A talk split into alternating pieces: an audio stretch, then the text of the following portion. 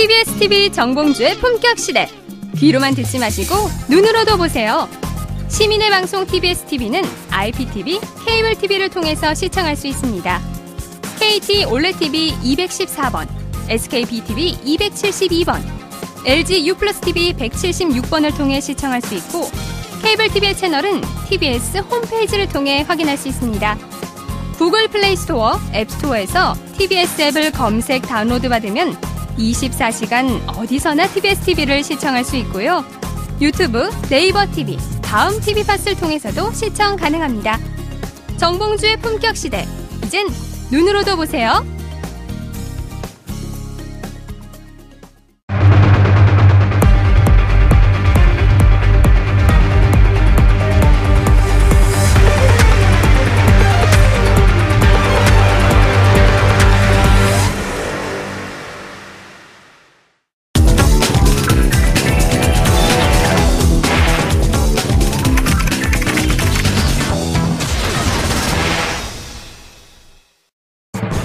문재인 정부 출범 21일 만인 어제 초대 국무총리인 이낙연 국무총리가 공식 취임했습니다. 이 총리는 취임사를 통해 유능하고 소통하며 통합하는 내각을 만들겠다고 다짐한 한편 오늘은 정세균 국회의장과 더불어 자유한국당을 제외한 여야 4당 지도부를 차례로 만나 협치를 당부하기도 했습니다. 이 총리 사퇴를 지속적으로 요구하던 자유한국당은 임명동의안 표결 직전 집당 퇴장한 것에 이어 이 총리와의 면담까지 거부한 것으로 알려지고 있습니다. 자유한국당은 향후 이어질 김상조 공정거래위원장 후보자와 강경화 외교부 장관 후보자에 대한 강도 높은 검증도 예고했습니다. 내일 청문회가 예정되어 있는 김상조 후보자의 경우 케임브리지대 초빙 교수 이력 허위 표기 논란과 부동산 다운 계약서 의혹, 분양권 전매 의혹이 제기되고 있고 7일 청문회가 예정되어 있는 강경화 후보자의 경우 위장 전입과 딸의 이중 국적 문제가 도마 위에 오르고 있습니다. 야당의 집중 타깃이 되고 있는 두 후보자가 청문회 과정에서 낙마할 경우 순풍을 달리던 문재인 정부는 타격을 입을 수밖에 없는 상황입니다. 두 후보자가 모든 의혹을 털어내고 송곳 같은 청문회를 무사히 통과할 수 있을지 야당의 견제 속 앞으로 남은 문재인 정부의 인선은 어떻게 흘러가게 될지 지금부터 전망해 봅니다.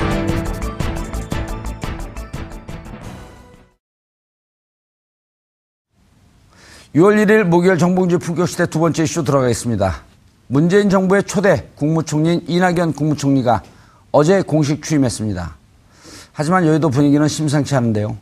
야 3당은 문재인 대통령이 대선 공약으로 밝혔던 5대 인사 원칙이 후퇴했다는 점을 지적하며 앞으로 있을 인사청문회 과정에서 더욱 철저히 검증할 것이라고 벼르고 있습니다.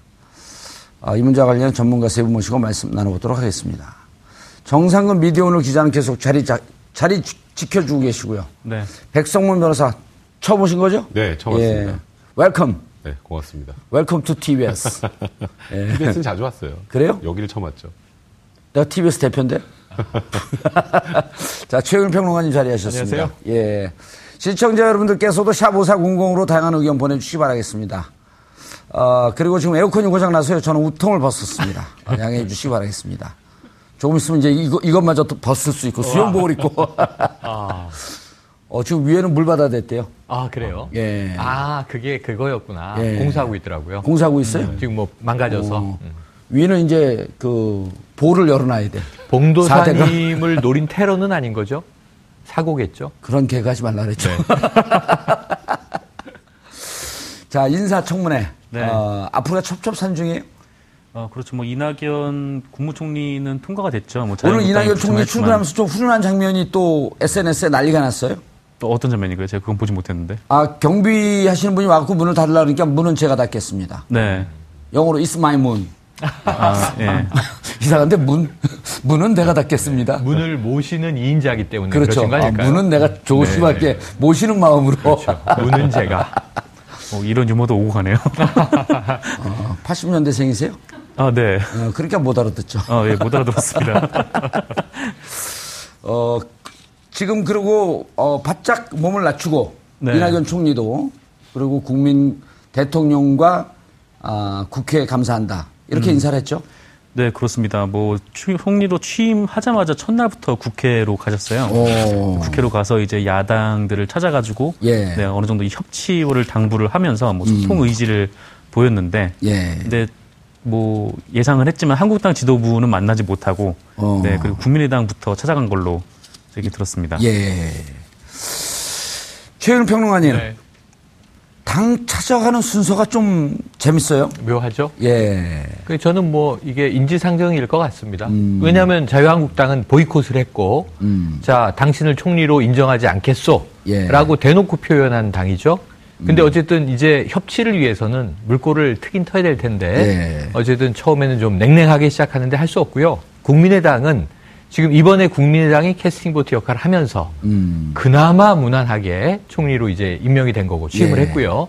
그리고 또 국민의당은 바로 얼마 전까지 전남 지사를 지내셨잖아요. 아하. 호남 기반 정당이잖아요. 이 지역구 예. 의원들은 모두 다 함께 이미 도정을 함께 하던 분들이에요. 예. 그래서 또 이 그 도움을 얻은 것도 있고 각별한 고마움을 표할 것이고 이 대통령의 국정과는 또 다르게 국무총리가 펼 수 있는 국회와 협치에서 국민의당과는 당분간은 음. 또 이제 이 이낙연 국무총리의 허니문이 예. 따로 있지 않겠는가 음. 한번 이제 어, 추정을 해보고요. 대신 이것이 협력만 있는 게 아니라 호남에서의 민주당과 집권 여당과 예. 또 국민의당과의 앞으로의 갈등, 경쟁 예. 이런 것도 좀 깔려 있는 분위기라고 봅니다. 백 변호사님, 네. 정세균 국회의장을 찾아뵙고 국민의당 찾아가고 그다음 찾아간 당이 어딘가요? 바른정당이죠.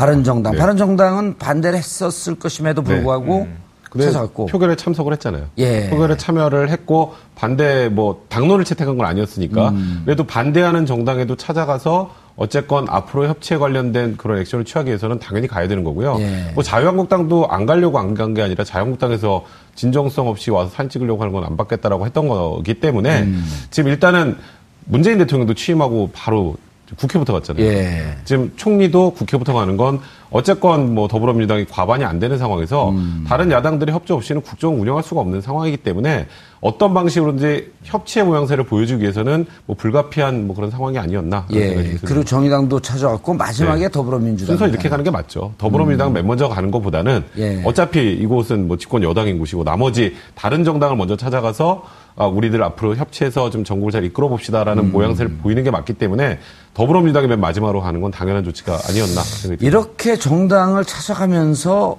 안 만나겠다라고 하는 자유한국당은 더 궁색해지는 것 같아요.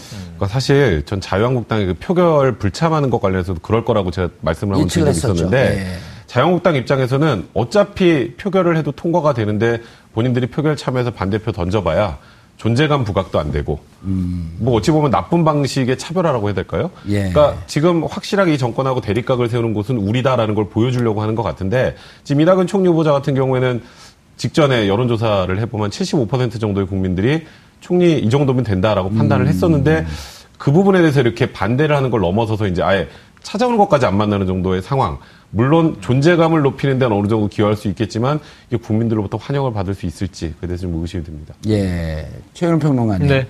국민들이요. 저도 이제 이렇게 그 방송을 하면서 객관적으로 보면 어, 사실 보수 진보가 그렇게 뿌리가 서로 간에 깊지 않음에도 불구하고 갈등은 무척 깊어요. 네. 근데 국민들이 객관적으로 어, 관중의 입장으로 그렇죠. 혹은 또 때로는 주인의 입장에서 보면 이렇게 갈등하고 싸우는 거에 대해서 별로 찬성하지 않거든요. 항상이죠.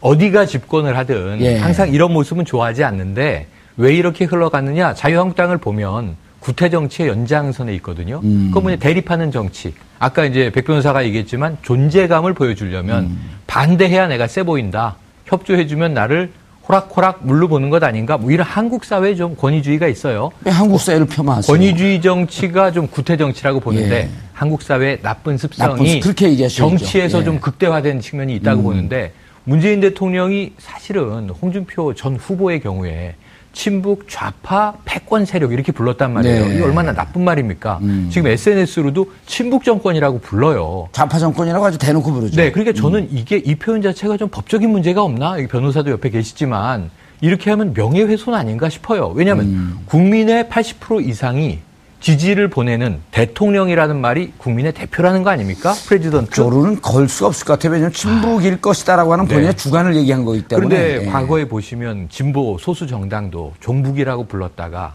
법정에서 계속 이제 벌금 맞지 않습니까? 아하. 그렇게 불렀던 극우 인사들이 예. 그런 걸 보면 국민 다수가 지지하고 있는 대통령을 친북 친북 이렇게 부르면 이건 스스로 국격을 떨어뜨리는 것뿐만 아니라 음. 나가서 전 이분들이 이적행위 하고 있는 건가 하는 생각도 들어요. 음. 아니 북한만 좋을 거 아닙니까? 남조선의 대통령은 친북이래. 그거를 정치인이 대놓고 얘기해. 그럼 이거 북한이 이용할 수 있잖아요. 음. 그 이적행위 아닌가 싶어요. 우리가 파견한 대통령이다 이래요? 뭐 그럴지 모르겠습니다만.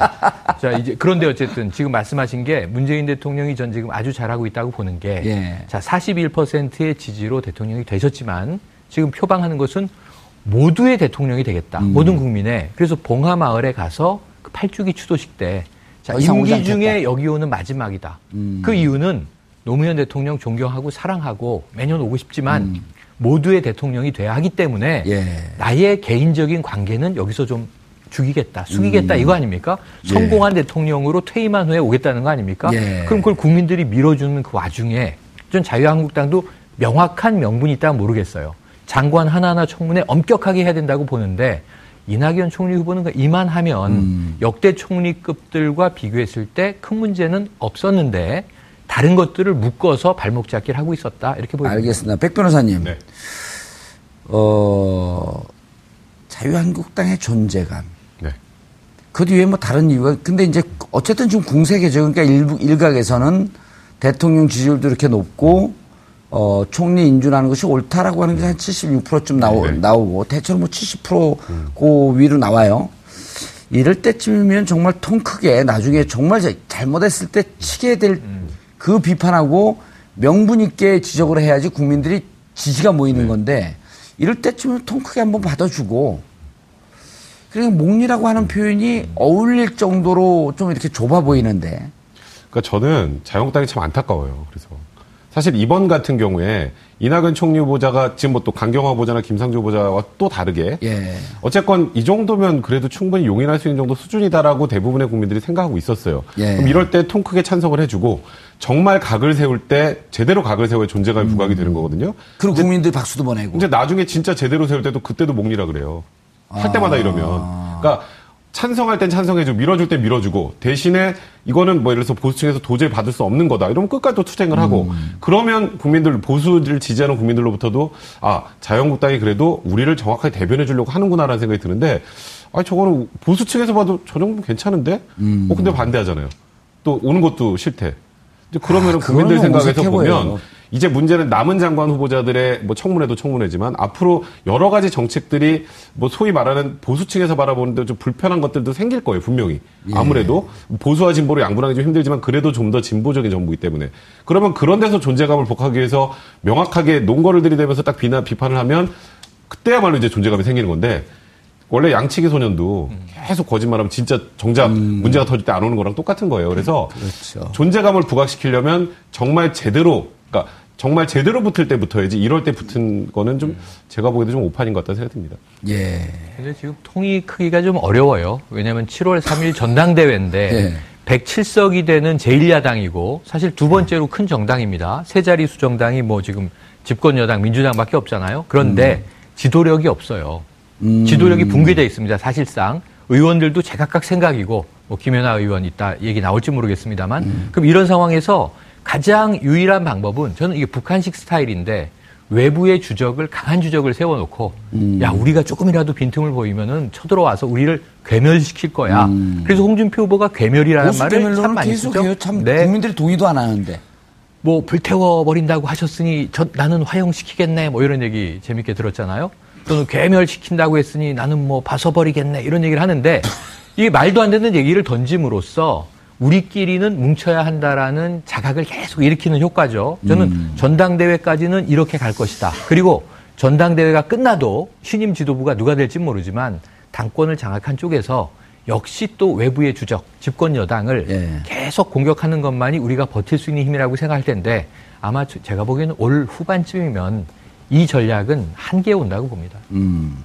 백 변호사님, 그리고, 네. 어, 이제 김연아 한국당 비례대표 네. 의원도 이제 또 남아서 유일하게 이제 찬성표를 던졌는데 그, 그거보다도 조원진 의원이 아, 네. 새누리당 네, 소속이죠. 네, 대선 후보였죠. 예, 자유한국당 소속이 아니죠. 네, 그렇죠.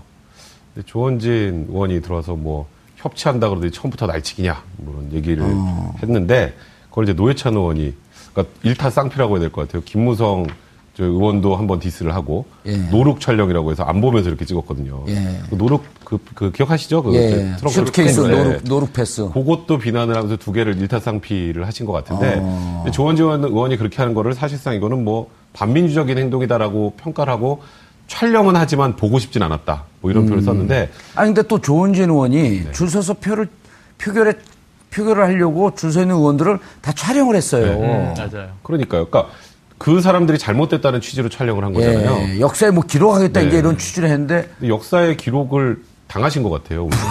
역사의 기록을 촬영한 게 아니라 역사의 기록을 당하신 것 같은데 지금 국민들이 어쨌건 박근혜 전 대통령이 탄핵이 돼서 대통령이 당선된 날 대통령이 돼서 지금 어쨌건 이 국정공백을 최소화해서 빨리빨리 가야 되는데 예. 그렇다고 엄청나게 하자가 있는 것도 아닌데 저렇게 반대만을 위한 반대한다라고 국민들이 비난하는 상황에서 이걸 날치기라는 표현을 쓰면서 뭐 역사의 기록에 남기겠다고 하는 게 국민적 공감을 얻기는 굉장히 힘든 상황. 여기서 조언을 좀 드리면 예. 조원진 의원께 조언을 좀 드리면 조은진 의원께 조언을, 조언을 드리면, 드리면 이분이 협치나 날치나 라임은 맞네요. 아니, 그러니까 문제 제기를 하시려면 예. 의사진행 발언을 하든가 단상에서 그렇죠. 뭐 국회의원인데. 예전 지금 사라진 어느 정당의 분은 그래도 단상에서 이렇게 최루탄 터트린 적 있지 않습니까? 이번에 그 후보로 단상에서 나오셨다. 해야죠. 단상에서.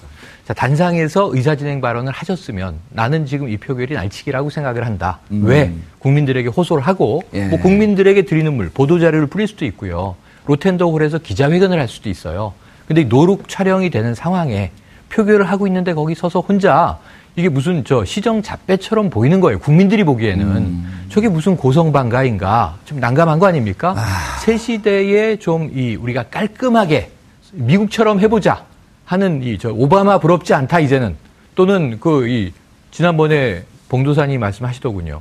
돈 안 들이고 복지국가에 이민 온 것 같다. 이런 기분을 좀 만끽하고 있는데 이게 언제 깨질지 모릅니다만 예. 그럼에도 불구하고 거기서 좀 격식을 차려줬으면 좋겠는데 품격 시대에서 좀 그런 것들을 개몽해 주셨으면 좋겠습니다. 아니 진짜 룰을 그 지키자. 자유한국당 의원들도 들어와서 자기들 그 의사진행 발언하고 네. 국민들에게 알리고 그때 그 테러 방지법 통과 필리버스터 예, 있었죠. 할때 필리버스터 할 네, 때 멋있었죠. 국민들이 감동했잖아요. 아우, 멋있었죠. 그거는 심지어는 난 당신들의 견해 존중하지 않지만 국회의원들이 이렇게 국가의 입법 활동에 있어서 적극적이고 자신의 몸을 던져서 하는 모습에 박수를 보낸다. 이런 내용들도 꽤 있었단 말이에요. 네. 그거를 하라고 국회의원 시켜주고 그걸 하라고 국민의 대표를 만들어준 건데 아 근데 그렇게 하면 할수록 한쪽에서 더 젠틀하게 하면 점점 더 궁지에 몰릴 텐데. 그럴 것 같습니다. 그러니까 지금 딱 그런 상황이에요. 예. 그러니까 문재인 대통령이 사실 41% 지지율로 당선됐지만 지금 국정수행 지지도 80% 넘잖아요. 음. 그만큼 국민들이 좀 목말랐던 부분들을 많이 해소해 주는 거거든요. 예. 그러니까 소통이 되지 않았던 부분도 소통이 되는 것처럼 보이고 음. 그리고 뭔가 꽉 막혀 있는 느낌에서 뭐 저희 국민들하고 굉장히 이렇게 자주 이렇게 뭐 사실 뭐 접촉하면서 소탈한 모습 보여주는 거에 대해서 굉장히 국민들이 박수를 보내고 있는데 저는 특수활동비 안 쓰겠다라고. 아 그런 하는데. 것도 굉장히 많이 박수가 왜냐하면 되죠. 공직자 그 여기서는 지금 그 세이빙하는 게 54억, 55억쯤 되지만요. 그게 공직자 전체로 파급이 되잖아요. 네. 수천억, 수조가 그렇죠. 이, 게 절약이 되는 거예요. 네. 그러니까 이제 그런 모습들을 보여주고 있는 상황에서 그러니까 뭔가 명, 명확한 명분을 가지고 반대를 하는 것. 그거 국회의원으로서 의무죠. 음. 예. 그거는 만약 에 서 지금 집권하는 쪽에서 뭔가 잘못하고 있으면 당연히 견제를 해야 되고 음. 투쟁을 할 필요도 있습니다만 그것도 할 때 해야죠. 그럼요. 그러니까 지금은 타이밍과 뭐 여러 가지 음. 상황이 좀 자유한국당이 존재감을 드러내려고 하는 게 오히려 역으로 존재감을 드러내는. 그러니까 사실 굉장히 지금 지금 상황에서는 음. 궁색한. 자유한국당이 해설 안 될 걸 좀 하는 것 같은데 저도 예. 아까 최 평론가님하고 같은 생각인 게 지금 지도 체제가 지금 정확하지. 그러니까 아. 누가 이게 좀 끌고 갈 수 있는 그런 리더십이 없어서 더 예. 그러는 게 아닌가라는 생각이 듭니다. 오히려 저는 이번에 참여해서 반대표를 던진 물론 개인적으로 이제 평상시에 더 아, 보수가 좀 저랬으면 좋겠다면서 네. 바른 정당에 대한 지지의 마음을 갖고 있지만 오늘도 참석을 해서 충분히 자신의 반대 뜻을 표명을 하고 그렇죠. 그리고 반대한 이낙연 총리가 왔는데 기꺼이 맞이하고 오히려 바른정당 보- 정말 진정한 보수라고 하는 분들이 바른정당의 저런 모습에 대해서 아직은 지지를 좀 유보하고 있지만 네. 마음속으로 박수를 보내고 있을 것 같거든요. 시간은 바른정당 쪽의 편이다. 범보수 내에서는 지금은 이제 이 의원 의석수라는 게 아주 파워 아닙니까? 그렇죠. 정치에서 그러다 보니까 어쩔 수 없이 힘의 균형은 헝클어져 있지만 아까 말씀드린 대로 소속은 자유한국당이지만 찬성표를 던진 김연아 의원도 자 마음은 바른 정당 가 있다. 어, 이렇게 얘기를 하면서 계륵이라고 표현을 하는데 네. 이 계륵은 닭갈비 아닙니까? 먹을 건 없는데 버리기는 아까운 이런 걸 얘기한단 말이에요.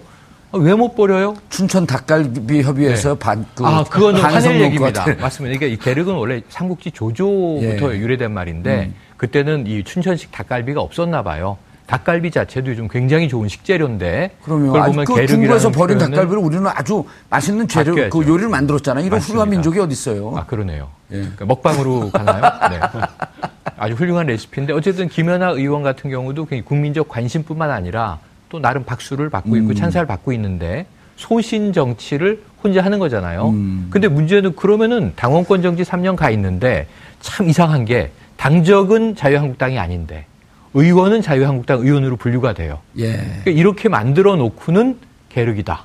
버릴 수도 없다. 음. 그냥 없다. 좋을 거예요. 네네. 차라리 예. 그러든가 예. 쿨하게 배지 하나 가지고 이 저 바른정당 가라. 지금 바른정당은 바른정당의 모습을 보여주고 있어요. 제법은 예. 그 중에 한 가지 문제가 뭐 13명 돌아간 거. 예. 바른정당에서 이제 이적해 버렸습니다만 또 이 저 김무성 의원의 노룩 패스 이런 정도 빼고는 제일 좋았던 거는 대선 딱 끝나고 유승민 후보인데 전화 걸어서 축하드립니다. 음. 예, 그 축하, 다음날 예, 당선 때또 왔고. 음. 네, 참석해서 축하해주고 이런 바람직하죠. 알겠습니다. 이낙연 총리 문제로 이제 정당 문제까지 왔는데 정 기자님 네. 앞으로 어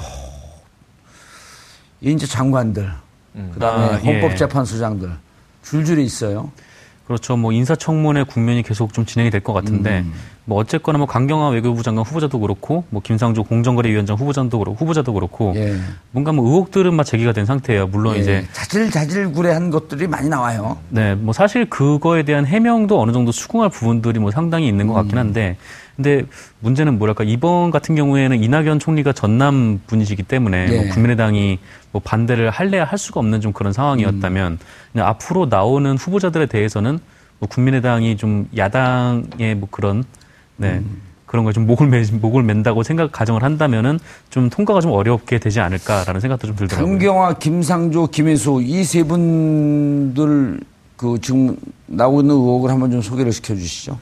네, 뭐 강경화 외교부 장관 후보자는 뭐 위장 전입 문제가 뭐 청와대에서 애초에 음. 뭐 밝히기도 했고요. 그 위장전 문제에서 이제 거짓말 문제로 지금 좀 넘어가는 형국이에요. 네, 그 초반에는 뭐 친척집이라고 예. 그 남편분께서 해명을 하셨다가, 네, 지금은 뭐 이화여고 전 교장의 명의였다. 뭐 예, 이런 저기 얘기들이 좀 나오네요. 있고요. 저 네. 그래프가 나오네요. 그래프 보고 읽어주세요. 네, 아, 제가 안경을 벗어서 눈이 안 보이는데. 그 다음에 또 뭐, 유엔에 근무할 때 그 아래에 있던 직원이 뭐 딸의 창업회사에 뭐 투자했다. 뭐 음. 그게 뭐 유령회사다. 뭐 그런 논란이 있는데. 저것, 저것도 나는 좀 석연치 않아요. 네, 아니, 그것도- 석연치 않은 건 다 석연치 않다고 얘기를 하고 네. 이해할 수 있는 부분은 이해할 수 있는 부분까지 그거 가져야 되거든요. 음. 그다음 두딸 소유 거제도 부동산 중요세 뒤늦게 납부했다. 네, 뭐 이것 도 그렇고요. 뭐 최근에 뭐 JTBC에서 보도, 를 했던 뭐 기획부동산 매입 의혹, 뭐 그것도 뭐 어느 정도 사실은 뭐 그쪽에 해명이 좀 이해가 가는 측면도 좀 있었고요. 음. 네. 그런 것들이 있고 뭐 김상조 공정거래위원장 후보자 같은 경우에는 제기된 아, 일단 의혹만 저기 저기 네. 먼저 얘기를 하- 해보죠. 그 강경화 장관. 아 강경화 장관이요. 예. 네. 강경화 장관 거 다시 한번 띄워 주세요. 장관 후보. 네, 아까 말씀드린 후보, 거 예. 외에 그다음에 뭐 박산업문 표절 의혹 예. 그리고 뭐 다른 딸의 이중국, 다른 문제. 이중국적 문제는 인정을 하고 구- 대한민국 국적으로 획득하겠다 이렇게 발표했죠. 네, 그렇게. 밝혔죠. 예. 문제가 별로 안 될 거고요. 예. 지금 결국 제일 중요한 건 위장 전입이 아니라 거짓말 논란입니다. 그렇죠. 위장 전입을 해명하는 과정 네, 속에서의 거짓말. 친척집에서 뭐 친척집으로 위장 전입했다고 했는데 알고 보니 이화에서 그 학교 음. 재단에서 하는 것이었고 그리고 교장이 그 전세권 설정돼 있었다라는 점 이런 것들이 이제 학교에서 뭔가 특혜를 받은 게 아니냐 이런 쪽으로까지 연결이 되거든요. 그런 것 때문에 거짓말한 거 아니냐. 누가 어디서 방송에서 그러는데 교장이 친척이면 다 해명되는 문제라고? 그러니까 그 친척은 아니잖아요. 그거는 뭐 남편이 잘 몰라서 그렇게 얘기했던 것 같다는 예. 취지로 얘기했는데 그 부분은 사실 해명이 굉장히 궁색합니다. 그래서 예. 그 부분은 청문회에서 어떻게 밝히느냐에 따라서 좀 논란이 될 것 같고 그다음 만약에 이 논문 표절 의혹이 사실이면 이거는 또 그 문재인 대통령이 벗어나기 또 힘들잖아, 이거는. 이 두 개면은 사실 제가 보기에 청보고서 채택은 거의 불가능할 것 같아요. 음. 그렇게 되면. 그리고 국민의당도 이낙연 총리 후보자하고는 좀 다른 것 같습니다. 지금 기류 자체가. 그러면 이제 저는 이제 가장 아. 앞으로 이제 문재인 정부의 첫 번째 시험대는 아마도 이 뭐 지금 좀 또 이따 나올 뭐 김상조 후보자나 김인수 헌법재판소 후보자들 중에 한둘 뭐 많으면 두 명 이상도 또 청문보가 채택이 안 될 가능성이 있거든요. 예. 그때 과연 임명을 강행할 것인가. 음. 이제 그럼 이 협치를 강조하는 것과 좀 반대되는 모양새이기 그렇죠. 때문에 그 부분을 어떻게 돌파할지가 이제 앞으로 또 주요 관심 포인트가 될 것 같아요. 최일 평론가님, 네. 이 강경화 외교부 장관 후보자 때문에 아, 유탄이 튀어갖고 피를 보는 분이 계세요. 누가요? 전효욱 전 의원님이 예. 적극적으로 이 훌륭한 후보다 아, 그랬죠, 그랬죠. 그 어떻게 어떻게 알아? 아니 근데 저 저는 능력 면에서는 훌륭할 것이다라고 예. 예. 상을 합니다. 예. 저는 사실은 지금 정도의 의혹을 가지고는 이 임명 그 저 인사청문 보고서가 채택되기는 어려워 보이긴 하나 점점 음. 그래도 이 장관 임명은 대통령의 의지잖아요.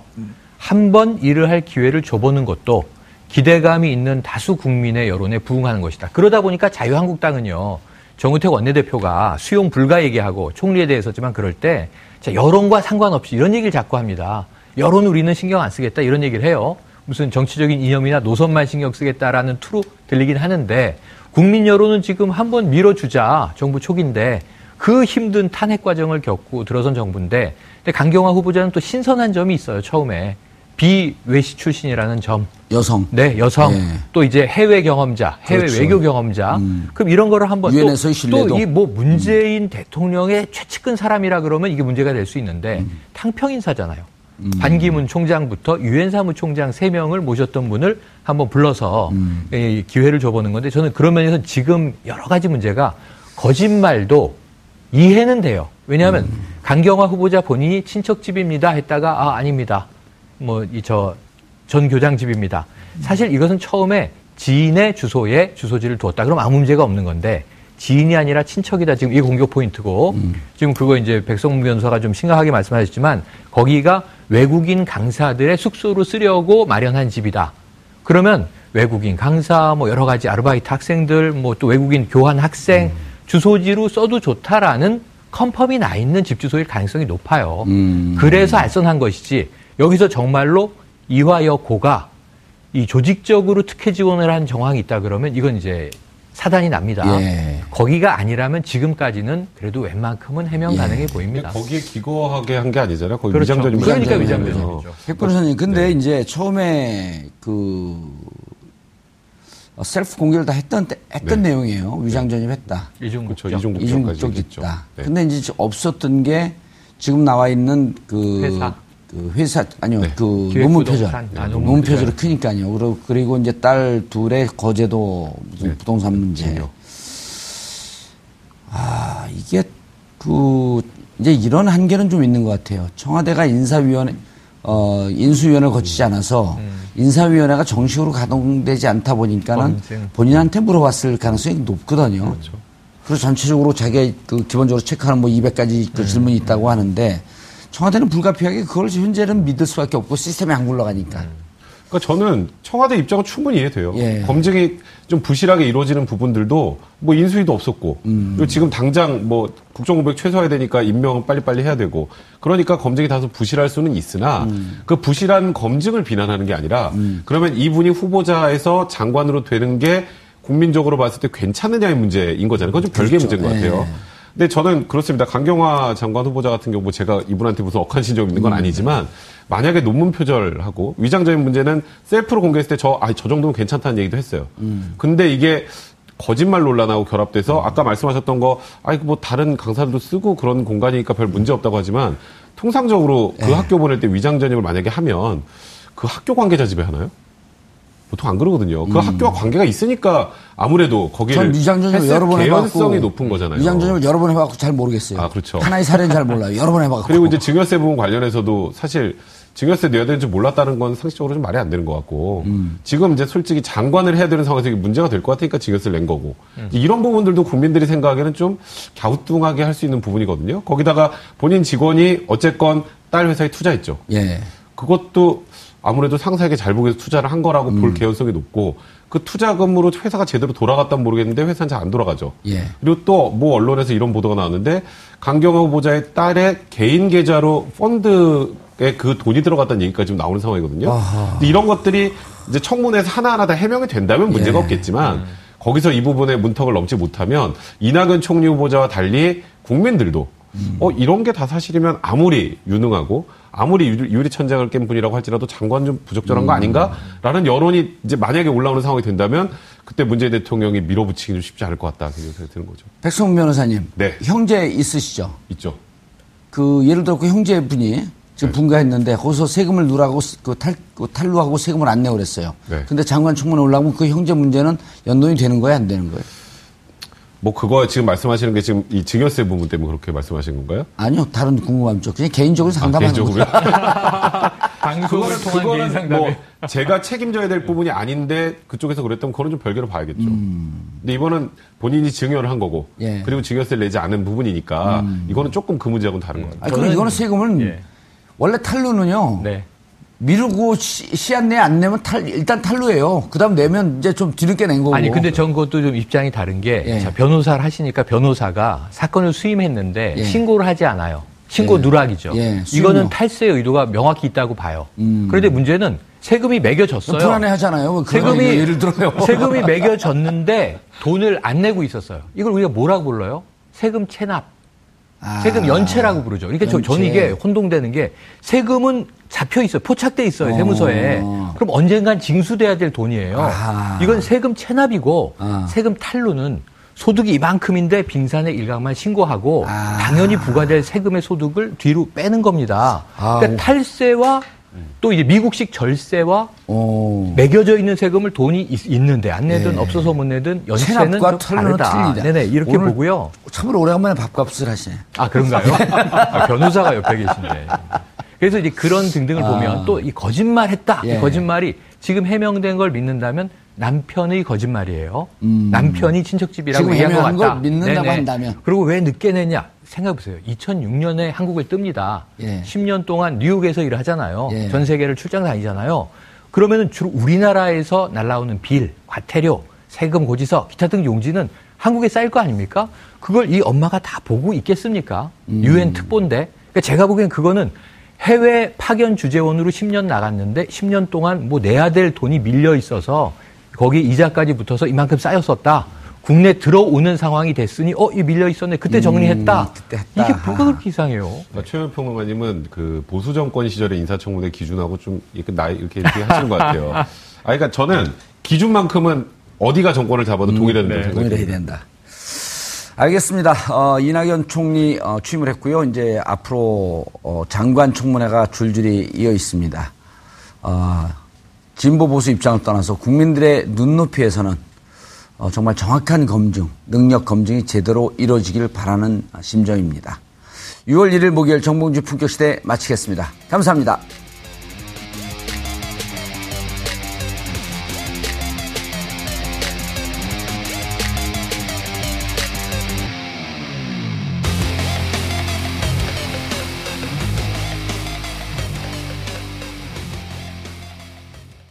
오늘 방송 좋았나요? 방송에 대한 응원 이렇게 표현해 주세요. 다운로드하기, 댓글 달기, 구독하기, 하트 주기. 더 좋은 방송을 위해 응원해 주세요. 다운로드하기, 댓글 달기, 구독하기, 하트 주기. 기억하셨죠?